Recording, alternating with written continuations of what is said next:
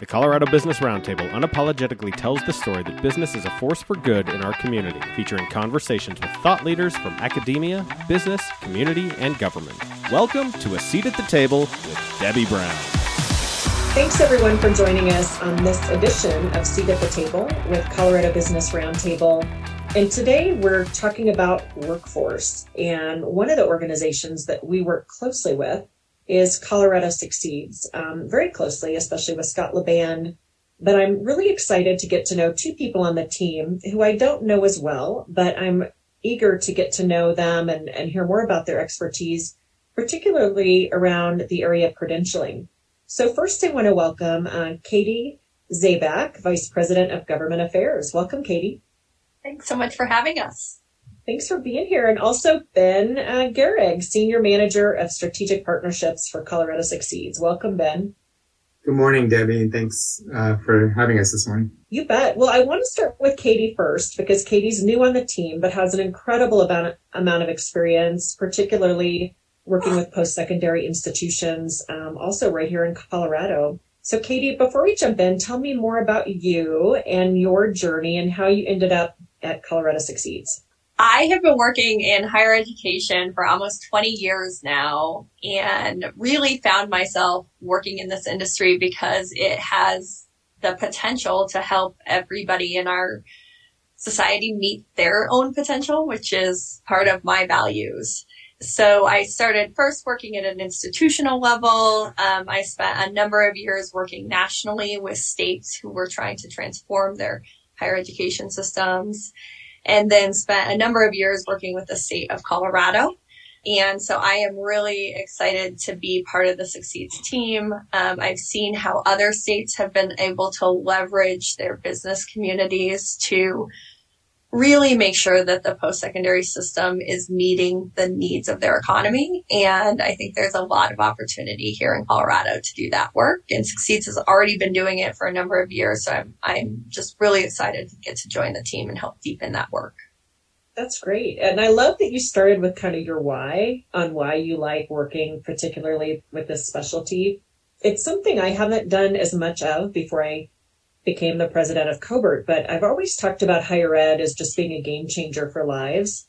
Uh, it really was uh, in my family's life with my parents being, you know, pretty much poor farm kids who had an opportunity to go to college and change the trajectory of then my life because it was always sort of this expectation that I attend a post-secondary institution.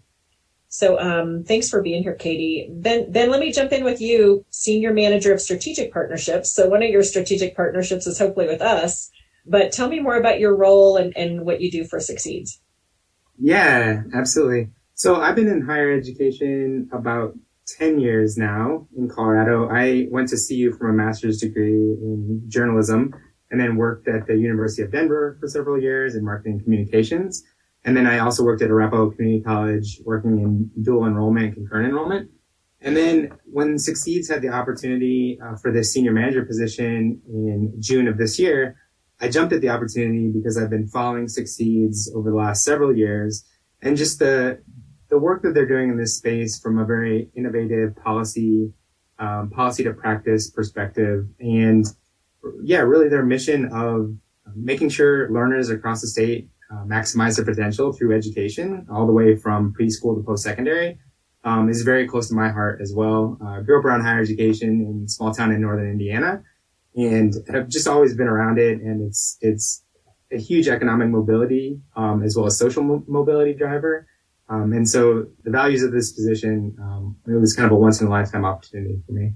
And Ben, you already talked a little bit about Colorado Succeeds from a big picture standpoint. One of the things I always thought was interesting is um, the term post-secondary education. What is what does that mean exactly? Is it is it primarily just institutions of higher ed, like traditional schools, like a University of Colorado, or what? How do you all define that when you when you think about that term for Colorado? Post-secondary education obviously includes universities and colleges that we all think of: CU, CSU, Colorado School of Mines. Uh, also includes trade schools and vocational schools. And, and these um, large credential producers um, often produce students that have diplomas and certifications and an academic degree. more and more what we're seeing is alternative non-degree credential providers. Um, and they provide everything from an industry recognized certification to a license or a badge. Um, even nano degrees, people are talking more and more about. So higher, traditional higher education uh, providers can offer some of these uh, more nano degree or micro credentials, if you will. Um, but you're seeing new entrants into the space as well, like General Assembly and Activate Work and Catalyte in the technology space. And so it's a really exciting time for education to, to have sort of the um, original uh, traditional model as well as these, these new um, innovative entrants as well. Well, and I, and I don't know how you all feel about this, but really workforce has been the number one issue for my employers, representing about 60 large employers even before COVID. And the disruption of COVID really provided um, an even bigger focus on workforce because it's been even tougher to attract and retain employees and to really pull employees in and talent into um, pipelines. So I, it seems like this disruption has also disrupted uh, this post-secondary space. And I know um, serving on the task force, the 1330 task force last year was really, really eye-opening in terms of these post-secondary options. Katie, I'll throw it to you. What have you seen in terms of the last year or two, the conversation around workforce, post-secondary options? Have you seen a shift, a mind shift a little bit because of what's happened with COVID? I think that we have known that there's a significant need for developing our workforce for a long time. The numbers have shown it. The Georgetown Center has been reporting that we are going to have a skills gap and so that's a big reason why our state has been focusing on increasing the production of degrees and credentials. And we I already think, have a skills gap, right? We don't even right, have to need exactly. a report for that. We already do. Yeah. And, and we've known that for a while. Um, I think one of the places where we maybe show, fell short is making sure that the degrees and credentials that we're producing are industry aligned, that they're meeting the needs of our industry. And our system is not really built to focus on that. And so that's part of the important shift that I think we're starting to see now is these conversations around what are the in demand areas? What are the big challenges that our industry is having in terms of identifying work in different places where they're seeing gaps? And how do we make sure that we are transforming our education system and the way that we talk about education to actually meet those needs? And not just, um, you know, for a long time, oftentimes hired was like a choose your own adventure. And that is great for exploration, but it doesn't get, ultimately people are coming into the system because they want a better job. They want a better life. They want more economic mobility. And so we need to make sure that we are providing them with the opportunity to pursue the different degrees, credentials that are going to get them there. Right. And kind of back to the why again, you know, what's the why? It's a couple things, right? Colorado workforce needs to have their needs met in terms of keeping us supplied with products and services and lights on and all the things that business and industry does. But also so every Coloradan can actually find a path to support themselves and live their dream, like live their best life. So it's, it's an exactly. interesting why in that perspective. And and I think too, you know, for so long, I think we've held to this that the only way to kind of fulfill that dream is with a traditional um, four year degree.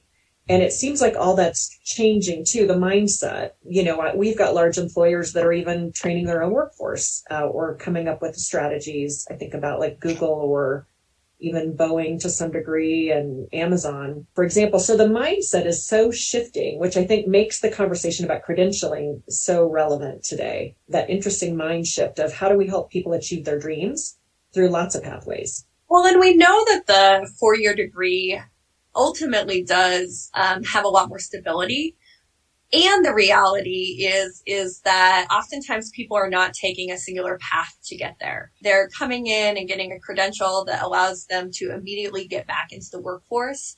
And then maybe they're coming back into the higher education system at a later date to pursue either a different credential or to go all the way through to a four year degree. And so really when we think about it, it's more of an ecosystem that we're creating that we want people to be able to navigate easily to really get to where they want to go and to meet the needs of that industry. Perfect. So Ben, throwing it back to you, you all recently released a new report called Unlocking Our State's Potential, 1 million credentials of value for Coloradans. In this, you talk specifically about 1 million credentials. What does of value mean? And how did you arrive at that number specifically? Yeah, I'll, I'll take the of value section of the question, and I'm going to toss it back to Katie for the, the back of the napkin um, arithmetic, if you will.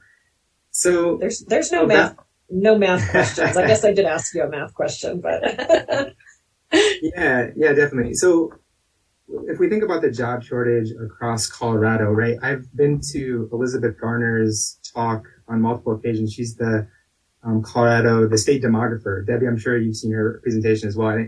It's entitled like a perfect storm of, of um, what's happening in population and growth trends across the state of Colorado. So historically, we've been able to import uh, folks who are highly trained, highly knowledgeable, have bachelor's degrees in hand when they come to our states. And employers are able to find folks that are aligned to their workforce needs. Um, moving forward in the next three, five, seven years, that um, steady pipeline is starting to run dry, and we're having to get more creative around homegrown talent and who are the folks in our backyard that can be reskilled or upskilled um, with a credential that may be a traditional degree credential or it may be a non-degree credential.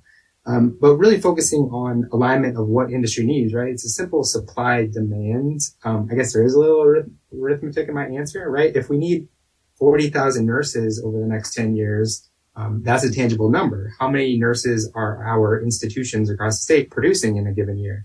Um, if we need 20,000 tech workers, um, we can go to our institute uh, education providers and see how many um, folks with the technology credential they're producing.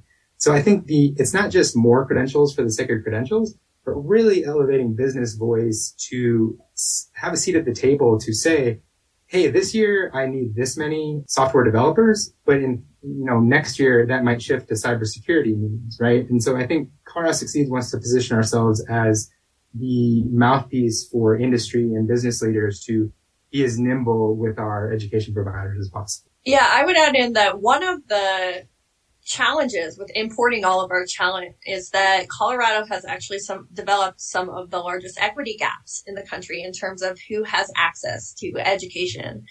And so we also want to make sure that we are creating an inclusive economy where everybody has access to economic mobility and what we are seeing in the numbers is that there's just huge gaps among different populations around who is accessing post-secondary credentials.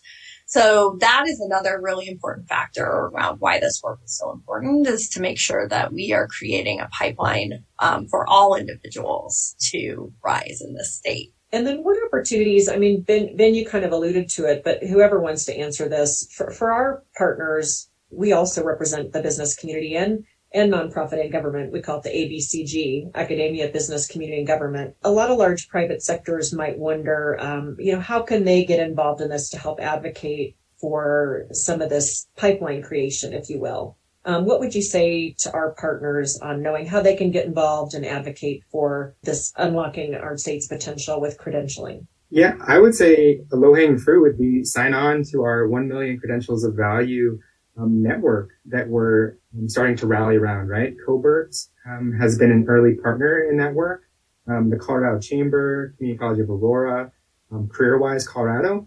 So we will be happy to send out to um, CoBRT stakeholders access to that, the report that we're referencing, 1 million credentials of value for Coloradans, how we got to that number and what we think are the most critical tasks to tackle first. And then we want you to sign on to endure, endorse the network of bringing uh, business leaders' voice to the table in, in more tangible ways. And where do, where do people find the report then? Is it easy to find online? It is, yeah. www.coloradosucceeds forward slash post secondary. And then tell me too, what are you hoping you'll have achieved in the in the next year? If we were to talk a year from now, what would be um, the end game? I hope that we have a business community that's active and engaged in this conversation and a partner um, in helping education providers think through how we can help to meet the gaps that they are seeing and how we can start to produce those 1 million credentials that are going to get us to where we need to go. Yeah, I love it. So um, I'm excited that we're we're such good allies with Colorado Succeeds. So to be able to bring you both on and talk about the report, Unlocking Our State's Potential 1 Million Credentials of Value for Coloradans, is really awesome. And we'll definitely put the link in with uh, the podcast today. So, want to kind of close us off. We now close off with a little bit of a lightning round just for fun because um, credentials and all that, that's the hard stuff. But now I've just got a few quick questions for you both as we wrap up. And um, Ben, this one, this one will be for you. Um, favorite powerhouse lunch or happy hour? What's your best tip? Gotta say, so we work in a really cool old building downtown, uh, 17th and Stout um, area. And there's this noodle bar um, around the corner from us, Menya Noodle Bar, which I find uh, fantastic. And my colleagues have introduced me to that. And then right next to it is Mermaid's Cupcakes. Those are life changing as well. okay, good. I, I'm making a list. That's awesome. Katie, how about you? Best way to relax?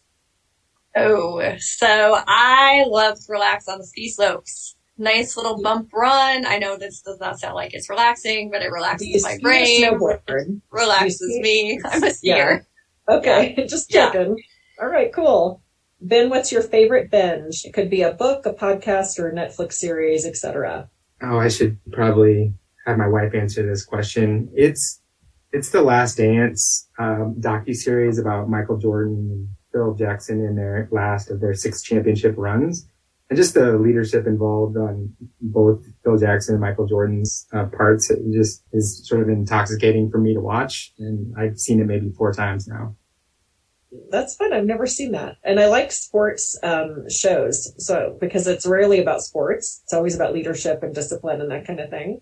So, very cool. And then, um, Katie, wrap us up with the best business advice you've ever received to get a seat at the table. I think the best advice I've ever received is to be curious, to come and to listen and to understand what people are um, needing and to be able to respond to that. That's awesome. That's awesome. Well, thanks, um, Ben and Katie with Colorado Succeeds for joining us today. Uh, this has been a really enlightening look at one of the top issues facing all Colorado employers is still workforce.